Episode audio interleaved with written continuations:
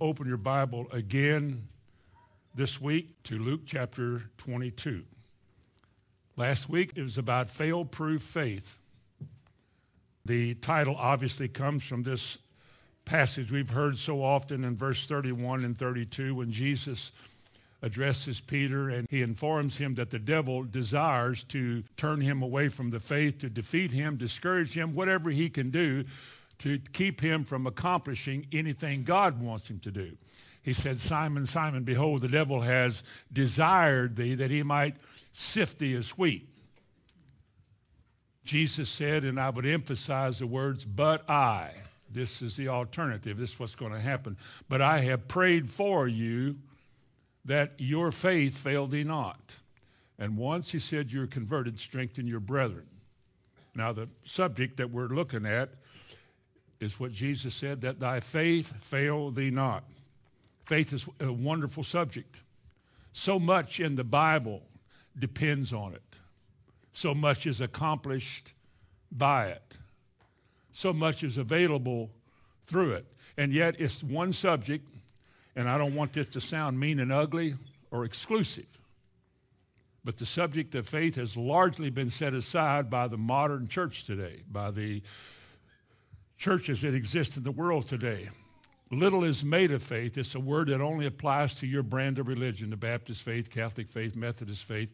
It's just simply a word that describes your collection of doctrines that make up your church. And yet, the Bible goes into great specific detail about what faith is and how it works. And it has come to be, at least for me, after 43 years of being a Christian. I found that it's still always interesting you never quite master it. It's always a challenge. And there's never a day you live that it's not necessary. There's never a time in my life as a Christian, no matter how far I have traversed down the road of life, that I can set aside what I have learned or what I know about faith, that I no longer have to depend on it like I used to. There's never been a time that that's been true. It's a necessary thing every day. It's the one simple way that I please God. It's the only way I can relate to God. And probably as big as anything else we said last week, it's the way grace comes into your life. It's the way grace comes. And grace is God's favor. Is there anybody that doesn't need favor from God? Something when God comes into your life and adds something to it or fixes something or takes care of something. When he does that, that's grace. The reason grace doesn't come as it should to so many people is because of a lack of faith. Remember this, for by grace, through faith, by grace, through faith are you saved. And that not of yourselves, it's a gift of God. Both grace and faith and salvation are all gifts. They are things that must be given. And when you're born again, God gives you faith that's the way you walk with God the rest of your life. You have to learn the mechanics of it. There's a lot of things that God will teach you if you're interested, and much of the church world doesn't seem to be interested in it. We get a lot of interest in our problems and this and that, and faith will fix and solve those things, but either we don't apply it or we haven't learned that or we don't see that. But the point is, faith is such a big deal the walk by faith, the live by faith, the prayer that is prayed by faith, and that outstanding statement in James chapter 1 that if you pray, you're not really sure, you're like a wave of the sea driven and tossed with the wind. Let not that man think that he shall receive anything. Anything includes a lot, anything from the Lord. So I want to make it a big deal in my life. And I hope that in my tenure here that I have made a big deal out of it maybe so much that people have gotten used to it and just take it for granted. Oh, yeah, yeah, yeah, yeah, yeah. But anyway, Jesus said one specific thing to Peter in our text. He said, you know, the devil is not impressed with you. He knows you've heard a lot. You're walking with the right crowd. You're in the right group. You got God in a human body uh, leading you around and teaching you things. But I'm not impressed that you really believe all that. I'm not impressed you'll hold on to all the things you've heard. The devil challenges your faith. He said, Peter, Satan has desired, has by asking, I think the Greek text says, has by asking obtained you, just much like he did Job, that he might sift you as wheat. He's not scared of you. He's not impressed with you. He thinks you'll give up. He thinks a little pressure, a little shaking in your life, a little disappointments, a few disappointments, maybe some fears. Ooh, it could be serious. He thinks you'll give up. But Peter, I have prayed for you that your faith will fail not. It's the only thing you have as a weapon against the devil that will draw God into the conflict to defend you. Faith. You got to fight the good fight of faith. God responds to faith. When he sees it, that's what he responds to. And when you send faith to heaven, God sends his grace to earth with the very need that you have in your life. But you've got to fight the good fight of faith. So, God doesn't give us faith that fails. And faith is a gift. It's not given with the design that you may fail. The faith that God gives doesn't fail. It works. If it didn't work, then Jesus wouldn't have prayed for it not to fail. If it ever fails, it's because it's an act of your will. And that's what the devil works on. I must be willing to take what God gives me, the truths from which faith comes, and count on God to do those truths. And when I'm counting on God to do those, God will call that faith, trusting in the Lord. Now, the devil doesn't believe you really mean it. We've all seen 10,000 people start this way, but very few have ever stayed with it. So why would you be any different? So the devil comes against you. But Jesus is praying. Do you suppose, as I said last week, that his prayers ever answered? Now, if his prayers are answered and he says, I am praying for you, remember in John 17, he says, I pray not for the world, but for those that the Lord has given me. Jesus isn't praying for everybody. He prays specifically for those the Lord gave him. Some people are children of the devil. Didn't he say that? So he prays for the ones that the Lord gave him. And if God hears his prayer and he's praying for you, you're going to make it. You may not know that at the time. It may not seem like you're going to make it. You may be going through some fiery trials and oh boy. But remember, if you believe what has been promised and you're willing to hold fast to the promise, you'll come through. You'll make it. God is faithful. Now, today, how then can we out here understand what fail-proof faith is? I want my faith to work every day for the rest of my life. I want to be able to say when I reach the end of my days that God has been to me what he said he would be. He has done for me what he said. Not because he said it, but because he has enabled me to believe it. He gave me a place to go. He gave me a Bible to read. He gave me time to study. He gave me people that could answer questions, people who could teach me. God has enabled me by learning to have faith. That is, to come to the point where the light of his word opens up to me and I become inwardly convinced that he'll do that. Now, not everybody gets here, but some do. He'll do it. If he said it, he'll do it. If he spoke it, he'll make it good. Many can quote that. I don't know how many believe that. But that's what we come to when we walk with the Lord, a convincing from on high that what he has specifically said, he will do specifically for you. He'll do it. And so we begin to walk this way, and God begins to bless us and take care of us. Now, number one, if you want fail-proof faith, one thing is absolutely essential and necessary for which there are no options, no substitutes. If you ever have real faith, the kind of faith that we're talking about, it is always based on God's will. We've heard that. I hope you have. I hope you've heard that because there's no higher purpose in life there's nothing greater for a Christian to know than God's will. People are not actually seeking God's will as much as they are seeking some meaningful way to live, some reasonable spiritual goodness. Let's form ourselves around good purposes and good things. Let's help people and do things and build things and, and share things. There's nothing wrong with that. But if that's what Christianity is to you, you've missed it. Because a whole lot of people are involved in a whole lot of things that aren't necessarily God's will for them, but it seems good to do those things. But God's will supersedes anything that man thinks of, any man designs, whatever man wants to do. You see, faith, the simple message of faith begins with an act of my will, my willingness to take God at his word.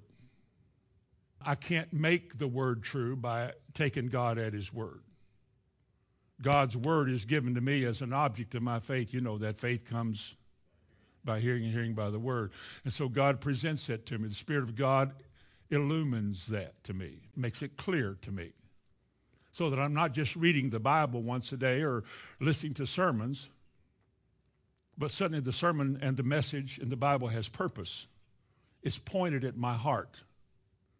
It becomes clearer to me that this is what God wants me to do. This is why we grow. This is why we change, if we change. This is why we overcome, if we overcome, because God gives us something that we're inspired by. This is what we begin to do. This is the way we begin to live. And faith is simply a willingness on my part to count on God to do what he said. I can't make it true by believing it. I don't make it real because I have faith. It's real because God said it. It's true because God said it. How many of you know that God's word is a fact? It's a fact. F A C T. Is real, it's true, has reality, is so. And when God's word becomes a fact, it is a statement of reality. This is true from God's side. This is an unchanging truth. It will never be anything but that, and that is the only thing I am willing to watch over forever to do. And you think of it, faith is me counting on God to do what He said, and what He said is a fact. If He said it, He'll do it. If He spoke it, He'll make it good. That's what He has said. See, God's will must be a living and true fact to me. I have to see what he is saying. It has to be there, it has to be understood, and I have to accept it as true. If I'm going to have a clear faith, if I'm going to come to the place where I am sure this is going to happen, which is our next point, I got to have a clear word. This word has got to be clear to me, folks. It has to be clear. I have to understand it. I can't say, well, God says he's the Lord that heals me, and, and I know he heals. I'm sure that he can because I've read many places in the Bible where he healed. He must have healed thousands of people. So I know that he can. He did in the Old Testament, did in the New Testament, and I'm certain that God is capable and able to do this. There's no condition that a man can have in this life that God can't fix. Now, I know that that's true. You can know that academically. But are you sure of it for yourself? See. Your faith, again, has to be based on God's will. Any so-called faith that what people call faith, when the will of God is unclear and uncertain, is nothing more than wishful thinking. Uh, thousands of people have confessed and confessed. I'm confessing the word is true. Uh, that's good. You got a good confessor, but do you believe it? Do you really believe this? And we've taken for granted for years, I think I have, we've taken for granted for years that everybody that hears it believes it. But that hasn't proven to be true. Because a lot of people aren't really clear about the will of God. They know that God said it, they're not sure He'll do it for them. Isn't that what the modern church is taught? Well, we know that God could. We know that He's done this before.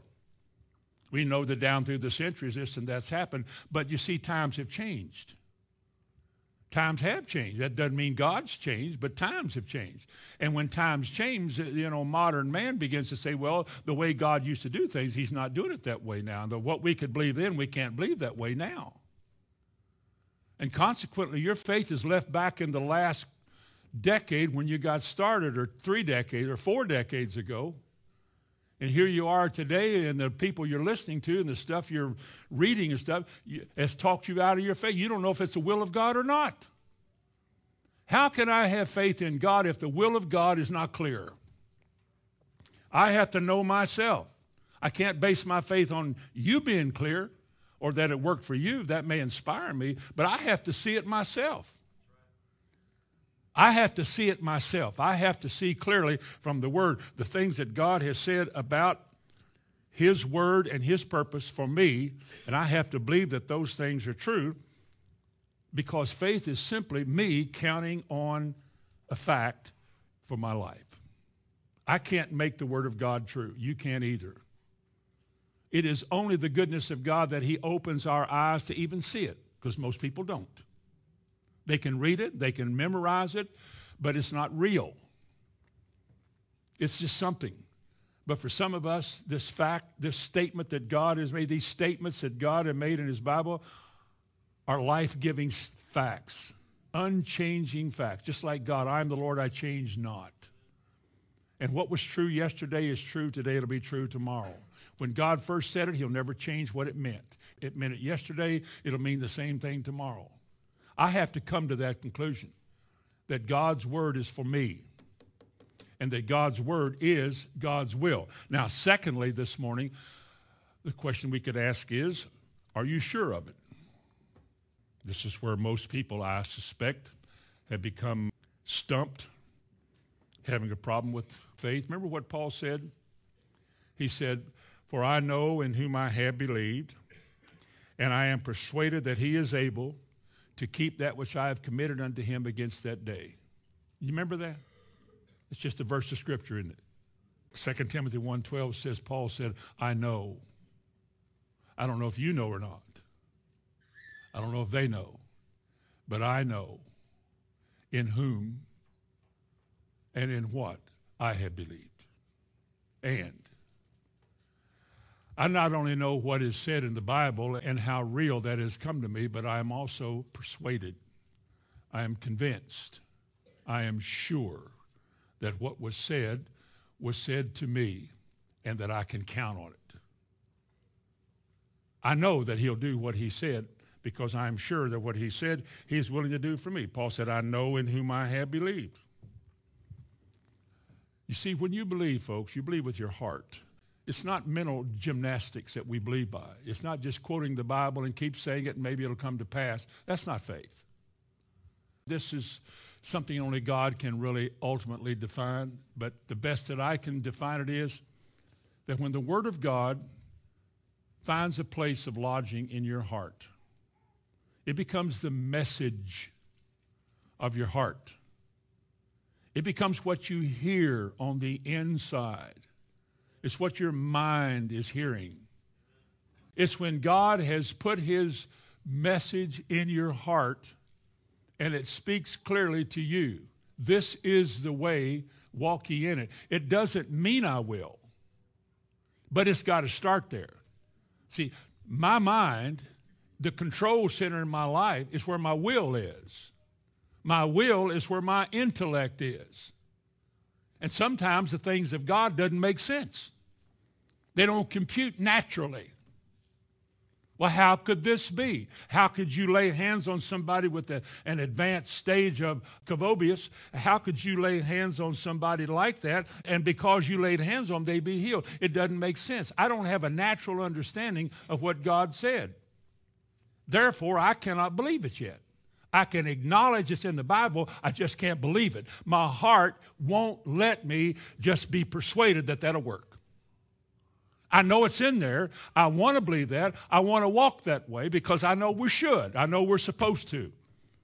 Oh, we're known as the church at this, you know. I want all of that to work for me. But quite frankly, if there's nobody around, I won't get shot for, for saying this. I'm just not sure yet that, that, that, that, that I'm there. I know you've never been here, but I have. I just wonder well, I know, you know, how can you, how can this be? I mean, how can you just say, Father, in the name of Jesus, I believe, and then you quit praying. You don't have to pray anymore. Uh, uh, how, how can that be? And yet God appeals to the simplicity of a man's mind. Educated people have problem with this walk. I'm not saying that's why you're here, but I'm just saying that a lot of intelligent people that reason everything out and only believe what makes sense, they can't accept this thing about faith. They can't just count on God to do what he said. Are you sure that God will do for you what he said in the Word? This is where most of our problems are. And for the last umpteen hundred years, well, umpteen decade years, well, last 40 years. This is where most people's problems, as I look at it and study it and try to think about it, where it is, this is where most people's problems are. They haven't come to the full assurance of faith, as Hebrews 10 says. They have not arrived at a place in relation to God's word and what God said that they are fully assured that what He said He will do for them. And praise God, I don't have to take thought about that anymore. Whether my eyes, my mind, my teeth, my brain, my blood, my heart, my gizzards, my innards, nothing. I don't have to be concerned about that. I don't need all the medical checkups anymore because I am convinced that what God has said, He will do. And He said, What things soever you desire. When you pray, believe that you receive them, and you shall have them. You know what? We want to come to the place where we say, you know what? I know God will do that. I am going to walk in health and not healing. I'll be healed, but I'd rather be well. Don't need healing. Amen? But let's face it. While the word is true, and we can't deny that, and a lot of people have not had the assurance that that's going to work for them. And there's been so many guilt trips and failures and hospital trips and pills and uh, all kinds of things. And people have just gotten all out of sorts because somehow we have this idea oh, we failed the message of our church. Folks, you're not a pioneer. A lot of people have done that. Oh, that's the church that doesn't believe in doctors. Well, that ain't true. That's a church that doesn't go to doctors. That's not true. That's a church that doesn't believe in borrowing money. That hadn't proven to be true either. In fact, I wish all of that was true, but it isn't true because a lot of people came to grips with life that I don't know if I can believe this or not. Or maybe I don't want to believe it. But I don't know if I can trust God. You know, the condition that my mind tells me that I have in my body or whatever tells me that it's uh, extremely serious because I learned too much when I was going to medical school. Thank God I got rescued from medical school in those college years. But uh, I haven't been to medical school. But you know, you get a lot of commercials, you read a lot of things in the paper. If you have this condition, it could lead to this. You could die right away and nobody would know it. And you believe that. Now, people get convinced and assured that that'll happen, don't they?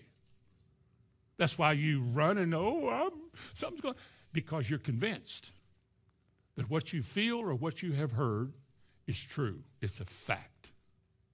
And the fact, if you don't treat it, will kill you. And if you don't get treated, then the whole intelligent world says you're nuts. You must go to that church. And yet, that church will tell you and me that is God able to heal anything? Has He said specifically in a statement in His Word that He will heal diseases and sicknesses? Has He left anything out? In fact, in Deuteronomy 28, He said, And all sicknesses not in this book are covered. So there's nothing outside of the boundaries of God that He cannot heal. And yet, so many people aren't. Is it because this message is wrong? Or is it because we're not getting something right in what he's saying? Or we're trying to imitate somebody else's faith who got results and we hope it works for us? Or is it just easier to take two aspirins? Or is it just easier to do a lot of things? I don't know. I have to deal with it myself. I can't tell you what to do. I don't condemn anybody today. I know there's a better way. But I know that God is good to us and he's kind to us and he's teaching us some things. Take one of the most common things and let me ask you a question. What about eyes? Can God fix eyes? What about really oblong, stubby eyes? I don't know what those are called. What about eye problems that are very serious and really leading to blindness? Can he fix all that? Well, now, it's obvious that there are a lot of people in the church aren't experiencing that, or a lot of people in life and religion haven't experienced that. Is it because God said it but doesn't mean it? I'm talking to you this morning. Is God able? Can he? Well, we know he can. Will he? Now, see, will he is where you come in. Are you convinced, having heard what he said, that he can fix your eyes and make them whatever you believe in for, better or well?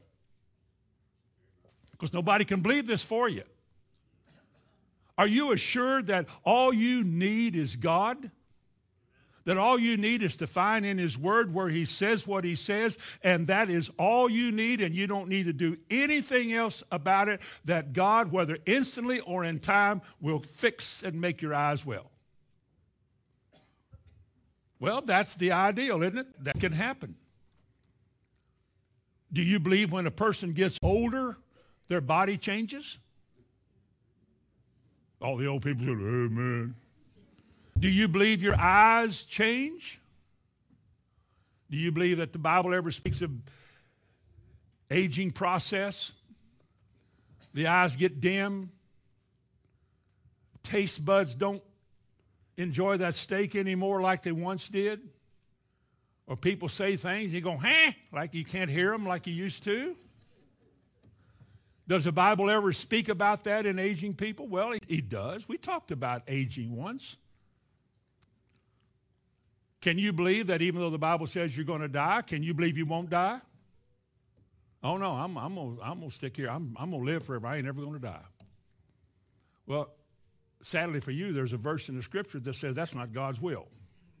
Because this says it is appointed unto man once to die. So you can't believe you won't because you're going to. Unless you're here when the Lord comes. And some people will be. But can you believe that God will fix your eyes?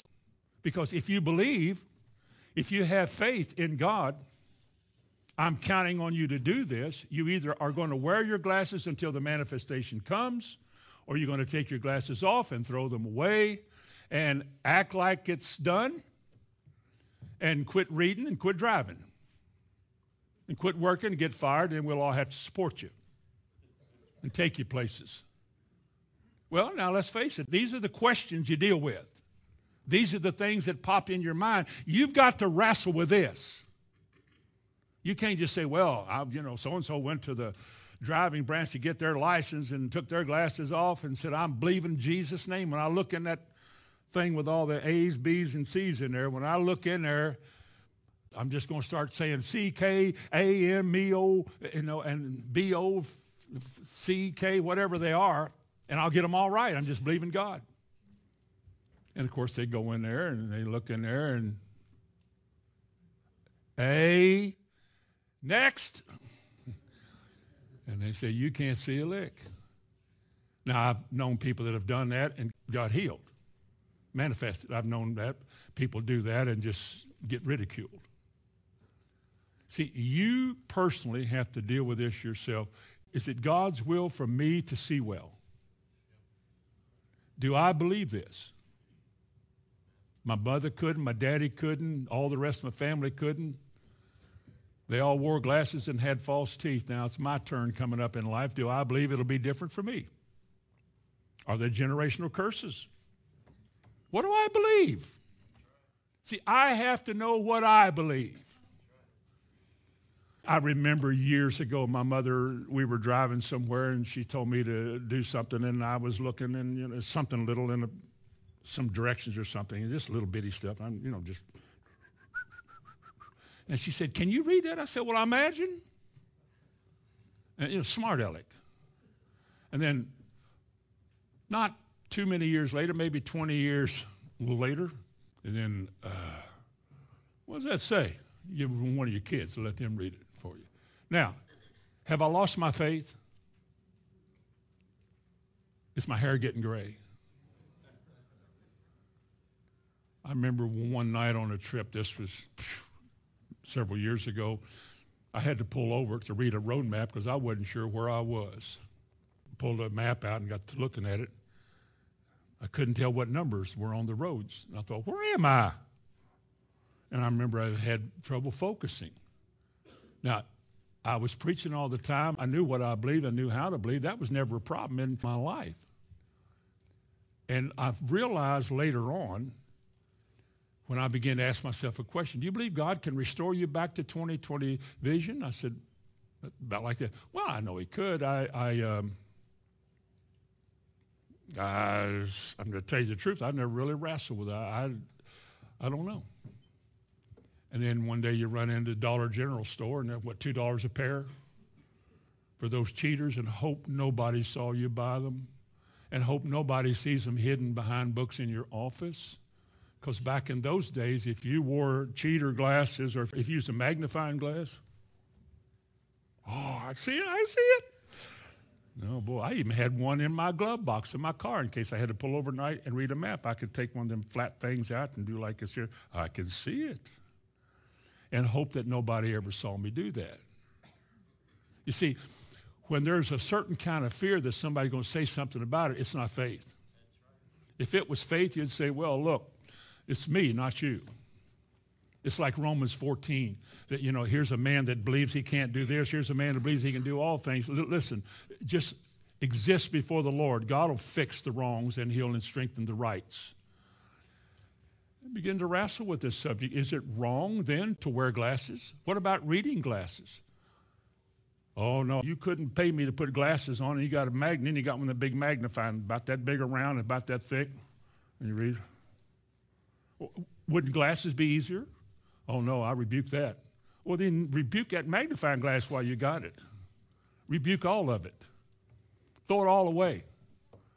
Quit preaching because you can't read anymore quit doing this or quit doing. You see, I have to wrestle. You have to wrestle. We have to wrestle with that second point there. Are you sure God will do this for you? Are you sure that He will fix whatever it is you want Him to fix? See, there's an attitude that people have. Well, I'll tell you what, man ain't going to fix my eyes. And I'm not going to look to man to fix. If my eyes get fixed, God will fix them. And if He doesn't fix them, they stay the way they are. I'm going to heaven like this.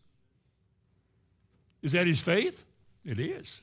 Another person says, Well, I have a busy job. I have to drive. I have to work. I really can't see. I can't read. I have trouble driving unless I wear glasses. Or maybe like the preacher that I knew, I'd never seen him wear glasses ever. And we got in a car one night to go home uh, after a meeting, and he put his glasses on. It looked like Coke bottle bottoms. They were so thick. Had little bitty eyes and great big thick glasses. I didn't know his eyes were that bad. He only wore them when he was driving. I noticed whenever we would read in restaurants, he'd hold the menu up against his face like that. And I realized he's acting his faith as best he knows how. But he has to wear those glasses in order to function. A man I knew once was believing God for his legs to be healed. And until God healed his legs, you know, he had to wear a special shoe. Nobody condemned that. I mean, he couldn't walk without them. There's a lot of things he couldn't do without it. What are you going to do? So, see, I'm not saying one way or the other what you must do. What I'm saying is that you have to wrestle with this yourself. Where your teeth? How about your teeth? Y'all have teeth?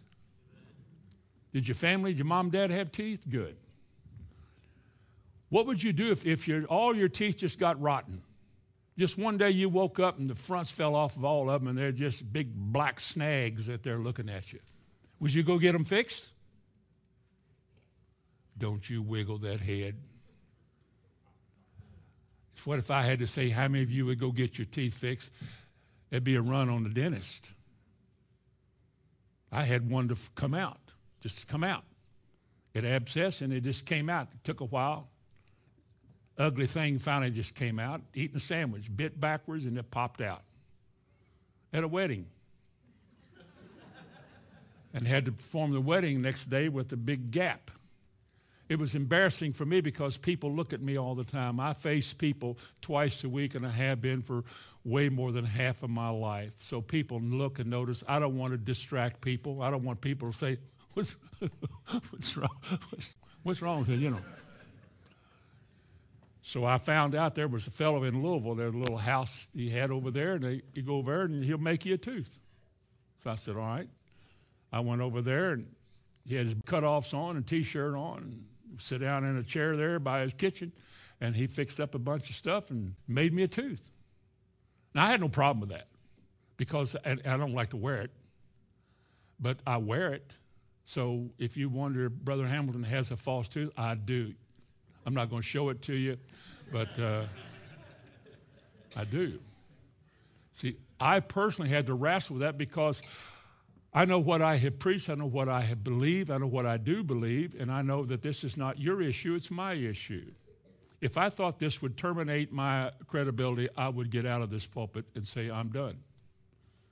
But that didn't bother me. And, and we have a lot of these little things that we just can't allow ourselves to do, and for good reasons, because what you believe is what you live by. But if somebody else doesn't see it that way, somebody else doesn't have that problem, then you should leave them alone. Amen. We all have to walk where we are with what light you have, the way you live, and what your responsibilities in life are to do. That's the way you have to live. Whether you're talking about getting teeth pulled or filled or cleaned, I can tell you the last time I sat in a dental chair. You want to hear this? 1966. 1966, I had a tobacco stem down in my gum line beside a tooth, and I had to go into the dentist in Ashland, Kentucky, and he had to reach down in my gum to pull a tobacco stick stem out of my gum because I chewed tobacco a lot, and this one day it didn't do so well.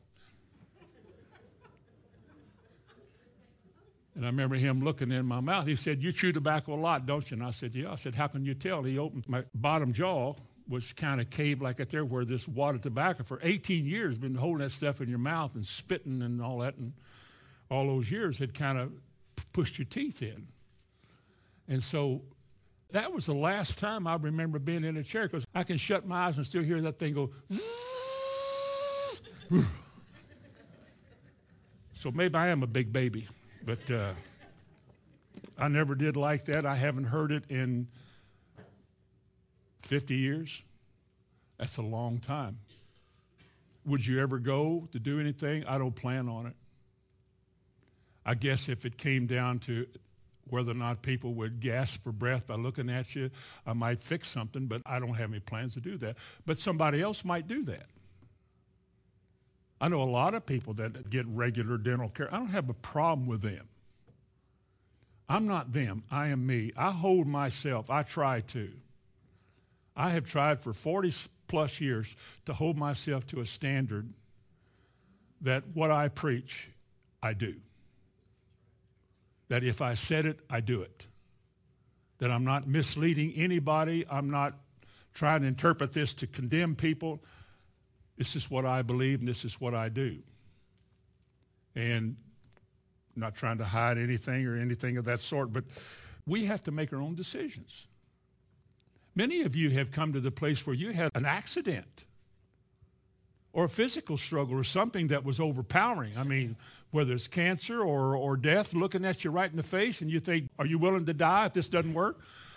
Uh, not really wanting to die at all, tell you the truth. I have no real good fuzzy peace about dying. And so you begin to See where you are. Count what you got. sometimes you realize that you aren't where you should be. You don't have what you ought to be, but God isn't through with you. You do what you do, and then you regroup. It's either that or die. And you tell me what you want me to say. But I would suggest that everybody here evaluate yourself. What do I really believe? Do I believe God heals? Do I believe that God can do what he said? Do I believe it? Do I believe that I need all these other things? Well, do I need to borrow? I remember a man once that preached he didn't believe in borrowing, and a deal came up once, a deal that was beyond deals. Now, this was a guy who said, I don't believe in borrowing, get out of that. And one day, a deal came. I'm talking about, I'm going to make this up 300 prime time acres for $120,000 yours. And he looked in his little meager account and he didn't have anything close to $120,000. But he really wanted that land. And so he found a way to buy that land. And it wasn't because of the cash that he had or money that he had saved up for it. He went to the bank and borrowed it. And didn't want anybody to know that he did that. But one of the people in his church once said to me just years ago, our preacher borrows because I'd said something. To him, oh, so you, you're borrowing now? Well, our preacher does. It's back to what I said. I'm an example. I have to be very careful. You know, if I needed glasses to read this Bible, I would rather memorize it before I got out here so I wouldn't have to wear them. I don't want to wear glasses.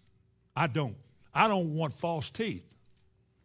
But only as a convenience for keeping people from being distracted, no problem. Not for me. Somebody else say, I wouldn't do that. That's you. I respect that. But we come to the place where we have to evaluate ourselves in light of this word. Now, I know that God said this. Am I sure that He will do this for me? Should I borrow like that guy did to buy this property, the only once in a lifetime deal? Never again will something like this come. Should I join the chorus that says, Well, how will you ever have anything if you don't borrow? How can our church ever have a nice building if we don't borrow? Listen, 20, 30 years ago, we could have had a nice place. All we had to do was ask for a little help, and we would have got all the help we needed. But I wouldn't be able to preach that message anymore. The devil said, You can mark that one off, buddy, because you're no longer qualified to preach about that. How many you know that we have a life to live? We have a standard that God lays before all of us to go by. Not just me. You can say, well, he's a preacher. No, you're you. This is the way we are all supposed to live. This is the way God wants us to live. Turn to Romans 14. This is how he wants us to exist. You got a Bible, you read it, and quit trying to pattern yourself after what everybody else says. Just do what he says. Well, so and so, they do this. Well, I can say, well, so and so doesn't. Well, how can you have in your church one that does this and one that does this? Well, the standard for fellowship in our church is not who does this and who doesn't do this. The standard is Jesus Christ, who alone can fix it all. That's who our loyalty and devotion goes to. That's Romans chapter 14. But look in verse 5 of Romans 14. Let every man be what? Does your Bible say that? What if you say this morning, I don't think I can throw my glasses away and even get home safe today? Well, then you shouldn't throw them away, should you? And you shouldn't be condemned if you wear them home. You can make it a matter of prayer, and you can make it a matter of your searching and come to the place say, Teach me what you want me to do or how to do this because I'm very limited in this area about what I can do and what I can't do without that. I need some help here. Have you found Romans 14 5? Listen to it. You read, let every man, that's you and me, let every one of us, each one of us, in our relationship to God and His promises and His way for us to live, let each of us individually be persuaded in our own minds. Wrestle with it, deal with it. What are you going to do with it? Yes, God can. Yes, that's the ideal. Yes, yes, yes, yes, yes. But do you believe, are you assured that He'll do it for you? Are you sure of that? Because, thirdly, this takes us all the way back to the beginning of this whole walk. If you're sure that He will, are you willing to act like it? If you're convinced that God could heal you of something you're taking medicine for, whether it's a metabolical thing or a heart thing or whatever, blood, whatever it is, heart, lungs. Do you believe God could heal you from that? Obviously, you're not convinced He will. You know He could. Because if you were convinced that I see it, I know it's true, then you'd have to throw it away. You'd have to quit doing it. That'd be your act of faith. Faith is counting on God to do what He says. If you're sure He will do it, then you start counting on Him, not man, but God. So that's why you have to sit down yourself personally and count the cost.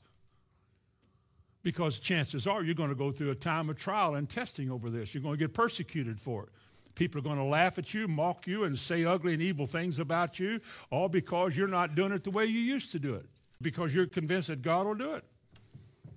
If you can't act like you have what you say you believe, then you don't have faith yet.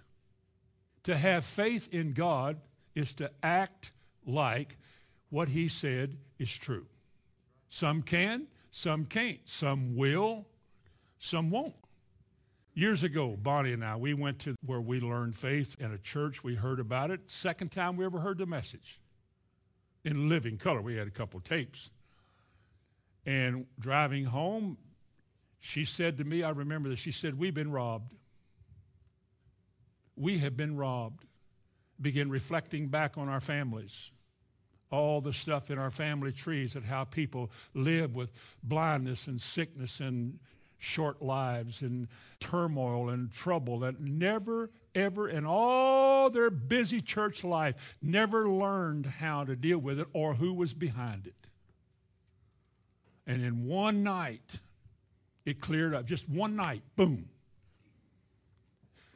She said, We have been robbed. And I, you, you're right, we have been. How did this happen without us? Nobody ever taught us. Preacher didn't walk by faith. How could he teach it? He didn't live this way. He's not going to teach he does when he doesn't. You know, if people don't want to live this way, they can't teach it. And what happens to all the people? They never understand it. They just learn to cope with problems and do what everybody else does. We went home. And she informed me the next day that all the medicines that were in the medicine cabinet and the, all the antihistamines that I just paid five or six bucks for a bottle. It cost a thousand dollars a day, but poured all that stuff out down the drain and got rid of it, renounced it, and said, We're free in Jesus' name. I remember thinking, hmm, okay. Women seem to get this a little quicker than men. And sure enough, through the process of time, the symptoms got less and less and less. They were no longer gone. You no longer needed it. But you see, if you believe that your family's healed, then you act like your family's healed. My wife told me one time, you know, again, it's women, laying in bed with a headache and a fever, and had that rag on my head like this, and pulled the cover up over me. And she said, I think you can fight the good fight of faith better if you're on your feet, couldn't you?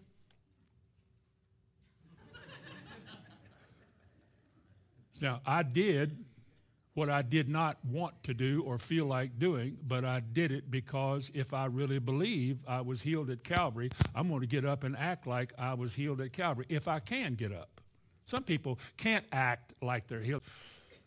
You know, some people couldn't walk without a crutch or a wheelchair or uh, without some kind of help or aid or something. So they just have to do the best that they can. But she said, You can do better if you're on your feet. So I got out of bed and I'm thinking, Oh man, what a day. But you know what? By the end of the day, it was gone. It just goes away. See, God is involved in all of this. Not everybody is willing to act like it's true.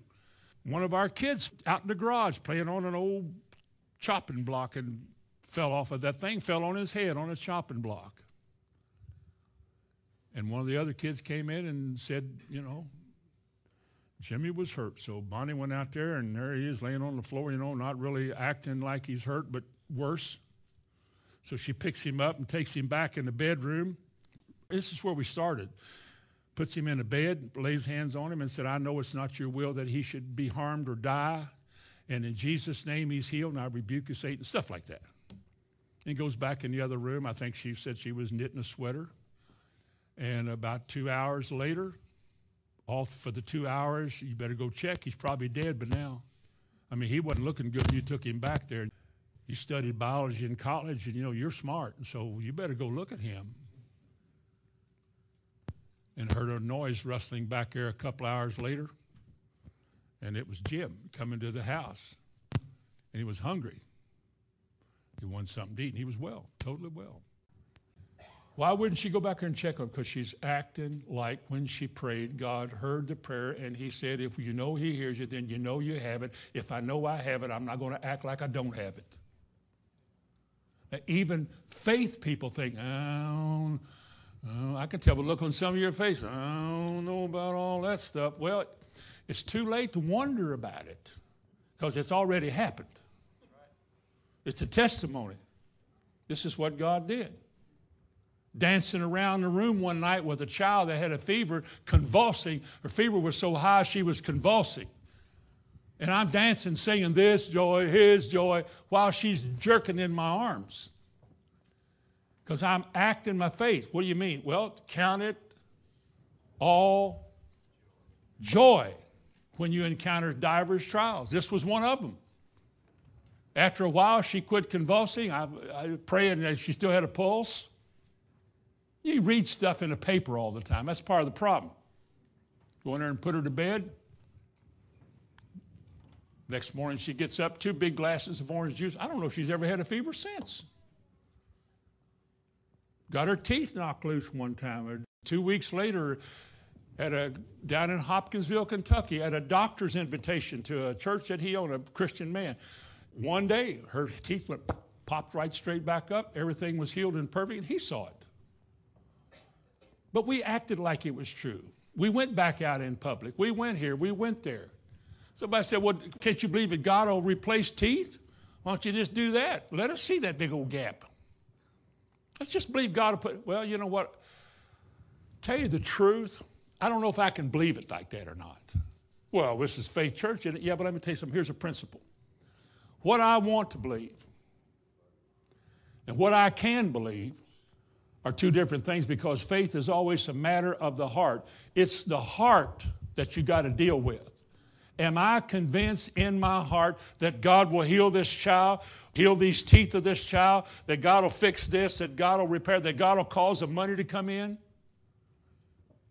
Do I believe here I am a preacher talking about prosperity? Do I believe that God will prosper me? I don't have any church to support me. I live by offerings. I did then, I still do.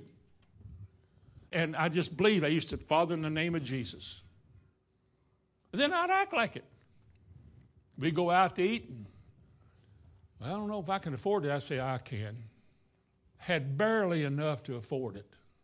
Just barely enough, like uh, $10 hamburger or something. Oh, I, we can't afford that. And I thought, you believe in prosperity? I do. Go buy that hamburger.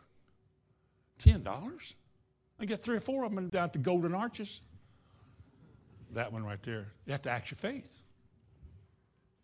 And it just works. It just money came in. Give and it shall be given unto you. You, you remember that one? Giving to people, helping people, and doing things like that. I found through the years, and I'm, I'm not going to teach on this, but I found through the years as I acted like that works, acted like that's true. I believe as you give, it'll be given unto you. Luke 6. So I began giving. I give and expected a return. And it kept coming in. It was coming in better than it was going out. So it was easy to go out and you get more coming back. I wasn't trying to see how much I could get. I was proving God. And he proved himself well. But you've got to act your faith. What do you believe about your body, about your children, lost or saved, about your physical needs, about your spiritual life? What do you believe? You got to act like it's true. You got to act like when you walk around Jericho, the walls are going to fall down flat. You got to believe that. You got to act like it's true. The woman with the issue of blood in Mark chapter 5, she had to believe that if she could just get through the crowd and touch his garment, that this condition in her body, she spent all that she had and was never better. How you just going to touch a man, just touch a man's garment and be healed? But that's what she believed. You know why we know she believed that? Because she waded through there and found him.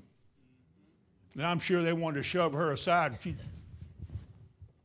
she got in there and grabbed his garment like there. And he said, Virtue went out of him. It still does. It still does. But you got to want it, you got to believe it first, and then you got to act like it's true. And whatever you have to do, you do it.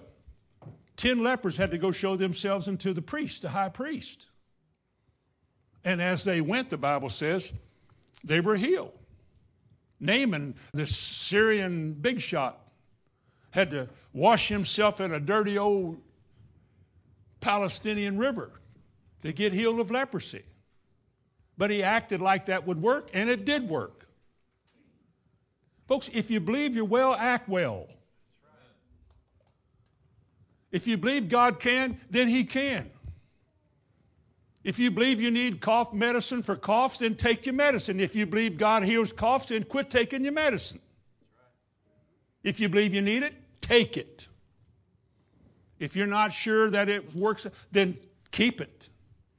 Faith comes by hearing, hearing by the Word of God. Think about it. Just think about it. If I believe I am saved, is there a way people know? How do you know?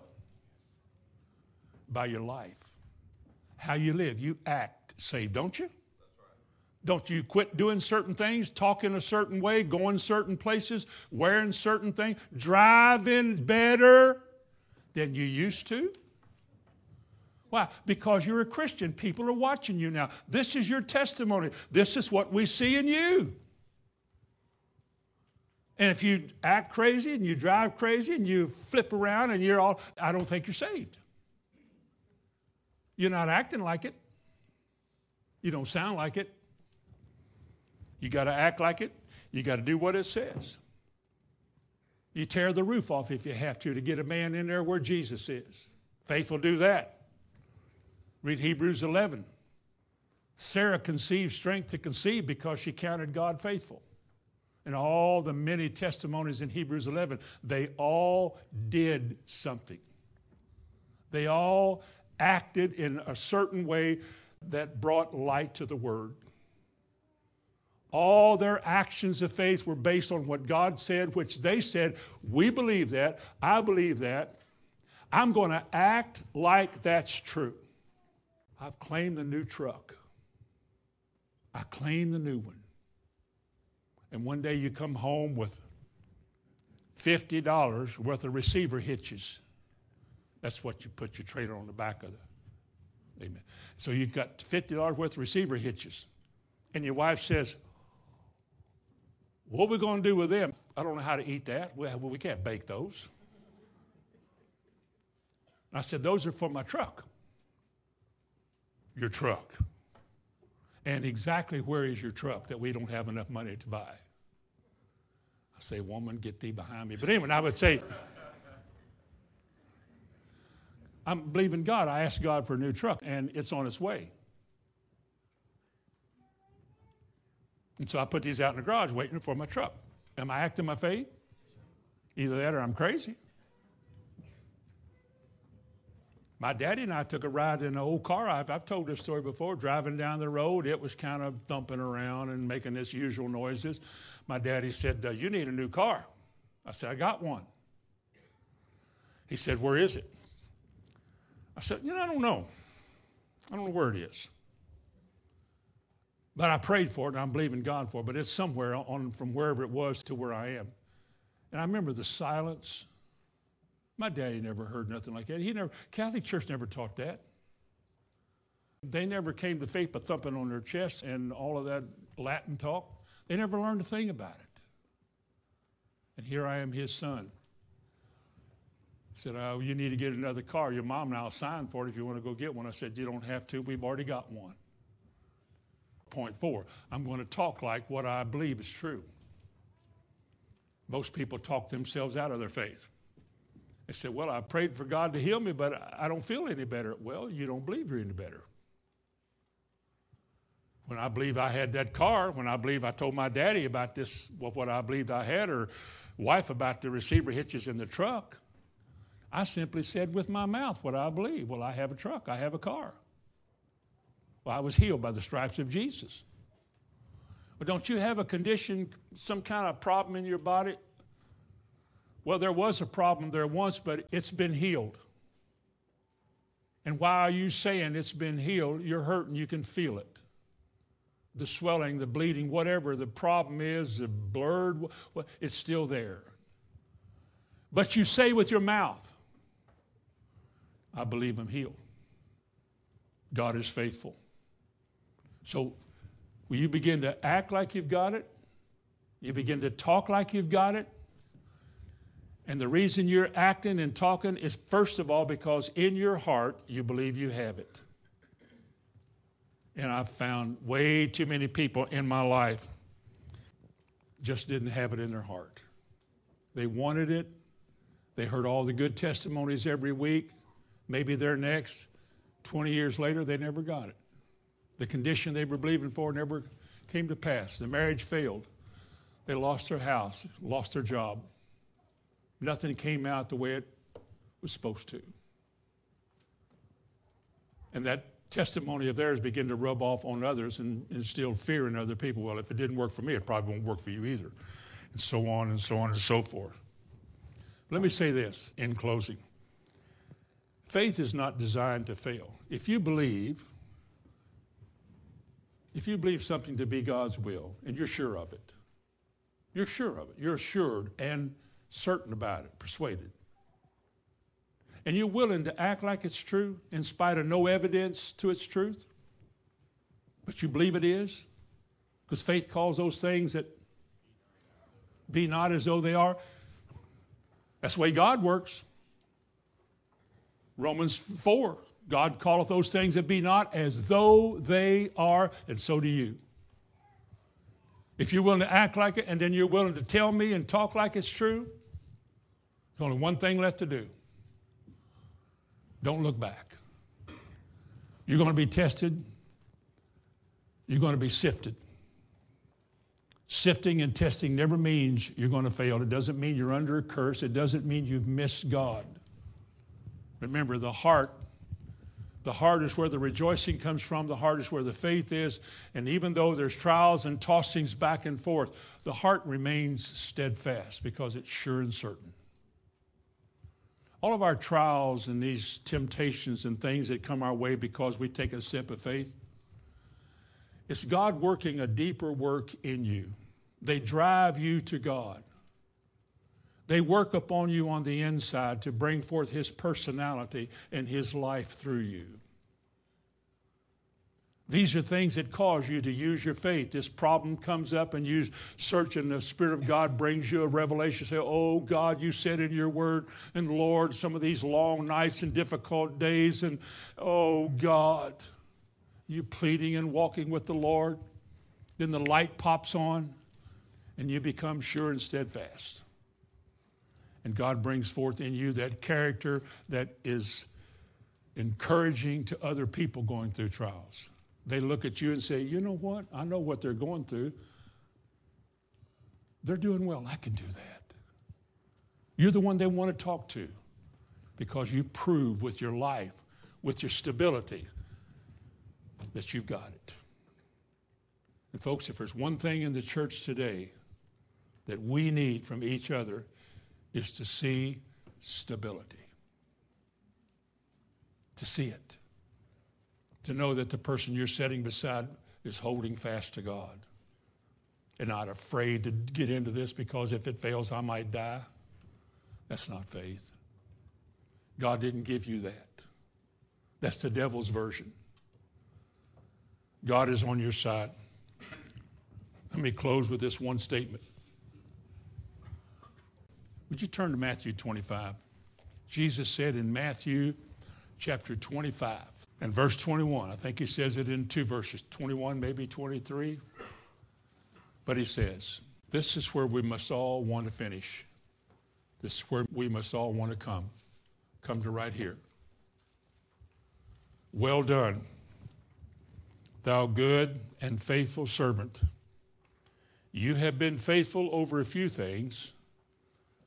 I will make you ruler over many things. Enter thou into the joy of thy Lord. Won't that be good? Okay, sum total, sum it up. Your faith is designed to bring you right there. God gave it with that purpose. It'll be tested, but this is what it does.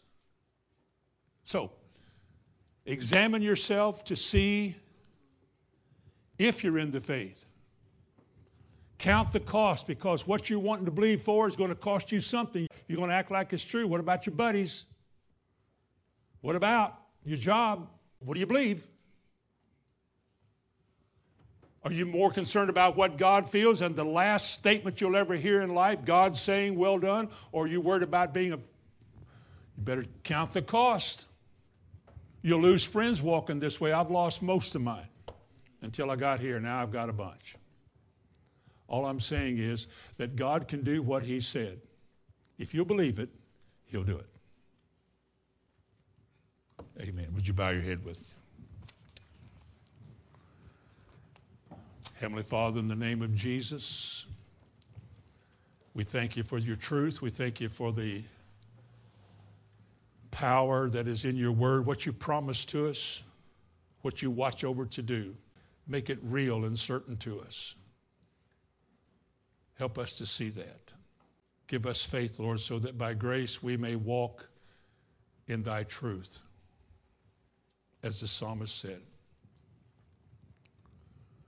As we approach this communion table today, we are thankful for what it means. For by one man's sacrifice, we who were sinners have been made saints, if we'll believe it.